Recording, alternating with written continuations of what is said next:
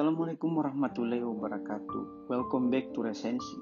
Ibadah merupakan fitrah manusia, bagaikan perangkat bawaan yang teraplikasi secara inheren pada gawai. Ibadah tidak bisa tidak dijalankan oleh setiap makhluk, khususnya manusia yang merupakan makhluk berakal. Dalam Al-Quran, Allah Subhanahu wa Ta'ala berfirman bahwa gugurnya dedaunan, kepakan saya burung, kokohnya gunung, dan bergantinya siang dan malam merupakan tanda-tanda kemahakuasaan Allah Subhanahu wa Ta'ala yang secara langsung ditindaklanjuti oleh makhluk dengan sikap penghambaan yang kemudian disebut sebagai ibadah. Disebut sebagai ibadah karena yang melakukannya adalah seorang abid yang berarti hamba. Itulah mengapa setiap makhluk pada dasarnya beribadah karena hanya Tuhan yang merupakan ilahi yang tidak menyembah, karena dialah yang menciptakan segala sesuatu, sehingga hanya dia pula lah yang pantas disembah. Diakui ataupun tidak, dilakukan ataupun tidak, manusia membutuhkan peribadatan untuk terhubung kepada Sang Halik. Dalam diri setiap hamba akan ada kerinduan untuk beribadah. Sebagaimana dalam surat Taha ayat 14. Allah Subhanahu wa taala berfirman, "Sungguh Aku ini Allah, tiada Tuhan selain aku, maka sembahlah aku dan laksanakanlah sholat untuk mengingat aku. Dalam dimensi transenden atau hablum minallah, ibadah dimaksudkan untuk mengembalikan makhluk kepada status fitrawinya. Sementara dalam dimensi profan atau hablum minannas, ibadah dimaksudkan untuk memperbaiki moralitas manusia, baik tujuan transenden maupun tujuan profan. Ibadah dimaksudkan demi kebaikan manusia itu sendiri. Itulah mengapa Murtada Mutahari dalam buku Mengapa Kita Diciptakan menuliskan bahwa alasan penciptaan makhluk demi penyempurnaan makhluk itu sendiri. Dalam pada itu kita menyaksikan bahwa tidak ada kepentingan Allah Subhanahu wa taala dalam penciptaan dan ibadah kita. Eksistensi kita dan ibadah kita tidak lain hanyalah memperkuat hujah akan kemahakuasaan atau jalaliyah Allah Subhanahu wa taala di satu sisi dan kemahapenyayangan atau jamaliyah Allah Subhanahu wa taala di sisi yang lain. Karena ibadah merupakan wujud pertemuan atau mi'raj antara hamba dengan Tuhan yang Maha Suci, maka ibadah mesti dilakukan dalam keadaan suci. Untuk itulah diperlukan bersuci sebelum dan sementara dalam beribadah, baik suci secara jasmani seperti wudhu dan tayamum, maupun suci secara rohani yaitu menjauhi dosa-dosa. Keutamaan ibadah terpancar dari laku hidup seorang hamba yang mana jika kita bertemu dengannya, kita langsung mengingat Allah Subhanahu wa taala, yaitu mereka yang perkataannya hanyalah kebenaran dan tindakannya menggerakkan kita kepada kebaikan. Filosofi terdasar dari ibadah adalah berkomunikasi atau terhubung dengan pencipta. Jika ibadah merupakan komunikasi makhluk kepada Allah, maka turunnya wahyu merupakan komunikasi Allah kepada makhluk. Kedua jenis komunikasi tersebut ada yang dapat berbicara tanpa perantara, seperti Nabi Isa alaihissalam maupun Nabi Musa alaihissalam kepada Allah Subhanahu wa taala. Ada pula mi'raj rohani seperti Nabi Muhammad Shallallahu alaihi wasallam maupun Imam Ali alaihissalam ketika melakukan ibadah sholat.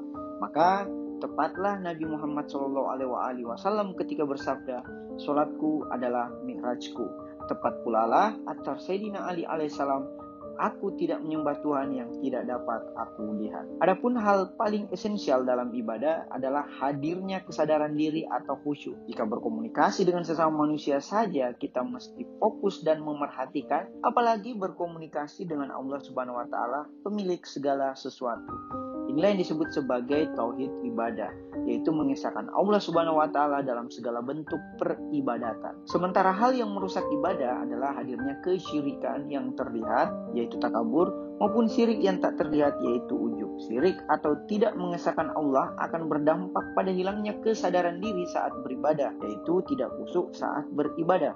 Ibadah kita, baik ibadah ritual maupun ibadah sosial, mengalami disorientasi dan misorientasi. Dalam kitab fikih terdapat banyak sekali jenis-jenis ibadah, namun yang paling sering menjadi subjek pembahasan dan yang paling utama antara lain ibadah bersuci, sholat, zakat, humus, puasa, ikhtikaf, haji, umroh, jihad, dan amar ma'ruf nahi munkar. Sementara Syekh Tosun Bayrak yang mengacu pada rukun Islam menyebutkan bahwa ibadah yang paling utama adalah syahadat, sholat, zakat, puasa, dan haji. Adapun syarat-syarat orang yang melaksanakan ibadah antara lain dewasa, berakal sehat, tahu dan sadar, mampu dan mungkin, serta kemerdekaan dan pilihan. Berdasarkan aksar Sayyidina Ali alaihissalam terdapat tiga motivasi ibadah. Pertama, mereka yang beribadah karena mengharap surga.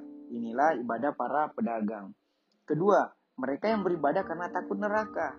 Inilah ibadah para budak. Ketiga dan yang paling mulia, mereka yang beribadah karena kecintaan kepada Allah Subhanahu wa taala yang memang hanya Dia yang pantas disembah. Inilah ibadah para pecinta.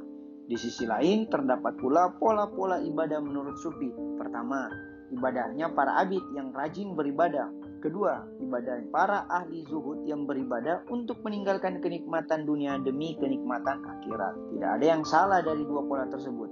Namun yang paling bijaksana adalah ibadah para arif yang tetap menjalankan ibadah sosial di siang hari meskipun semalam suntuk melakukan ibadah ritual yang tetap bekerja untuk kebutuhan hidup di dunia di siang hari meskipun di malam hari tanpa mengenal lelah dan kantuk tetap beribadah demi bekal di hari akhirat inilah ibadah ahli mahrifat ibadah yang sejati adalah ibadah yang bebas dari dorongan fisik bukan ibadahnya orang dungu atau kaum kawaris karena ibadah pada dasarnya penempaan jiwa agar fisik tunduk pada jiwa bukan untuk memenuhi keinginan fisik. Ibadah mesti memakai baju terbaik, bersih dan halal, tidak perlu bermewah-mewahan, jangan pula kotor dan seperti menggembel. Kesederhanaan dan keadilan dalam beribadah teramat penting karena dengan ibadah yang tepat itulah istighfar dan ampunan akan menghapus segala dosa. Berkenaan dengan ruang dan waktu, Ka'bah dan masjid yang pernah disolati Nabi Muhammad SAW dan para imam alaihissalam merupakan tempat terbaik.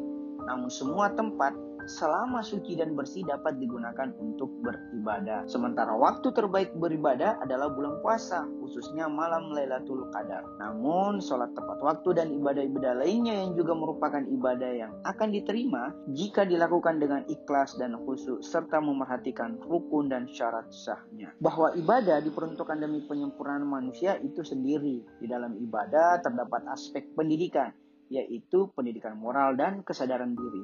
Ibadah pada dasarnya adalah peningkatan kualitas diri.